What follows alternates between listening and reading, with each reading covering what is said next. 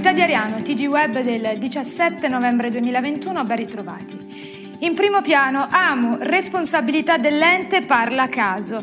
Errato far passare il messaggio che AMU è in crisi e può salvarsi solo con Italia. Parlare il segretario generale Will Trasporti Michele Caso, che è intervenuto sulla questione dell'azienda municipalizzata del trasporto pubblico locale. Da tempo le organizzazioni sindacali chiedono un incontro al comune di Ariano per discutere sul futuro della società, ma ad oggi nessuna convocazione. Questo silenzio e questa mancanza di attenzione e rispetto è dovuta anche ad una mancanza di direzione e di indirizzo sul futuro dell'AMU, sostiene Caso.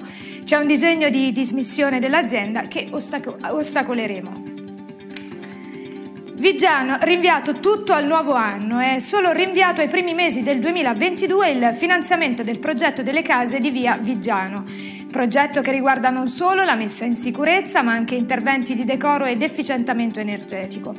A farlo sapere il sindaco di Ariano Enrico Franza, che aveva annunciato il finanziamento nel corso del congresso del PSI arianese. Equivoco nato dal fatto che il progetto di Ariano è sì ammissibile ma non finanziato dal momento che i fondi sono stati assegnati in base al criterio della popolazione residente e dunque Ariano è fuori. Polizia Municipale Bruno al comando. È il tenente colonnello Angelo Bruno il nuovo comandante della Polizia Municipale di Ariano. Assunto a seguito del pensionamento del dottor Gerardo Schiavo, cinquantenne originario di Ariano, ma nato in Basilicata, Iscritto all'albo dei comandanti di polizia locale, nel curriculum vanta attività di docenza e formazione nelle materie di polizia locale in scuole della pubblica amministrazione e istituti privati.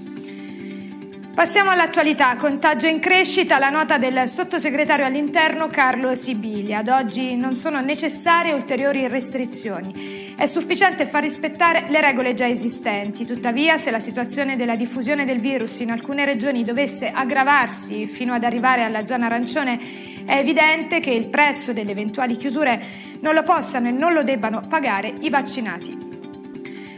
Campania, terza dose di vaccino per tutti. I richiami del vaccino saranno assicurati a tutti i cittadini che hanno superato i sei mesi dall'ultimo ciclo vaccinale. È quanto stabilito nella riunione dell'unità di crisi regionale convocata ieri a Palazzo Santa Lucia alla presenza di tutti i direttori generali dell'ASL. Il tempo trascorso dall'ultima somministrazione sarà l'unico requisito per presentarsi senza prenotazione in qualunque centro vaccinale delle ASL territoriali.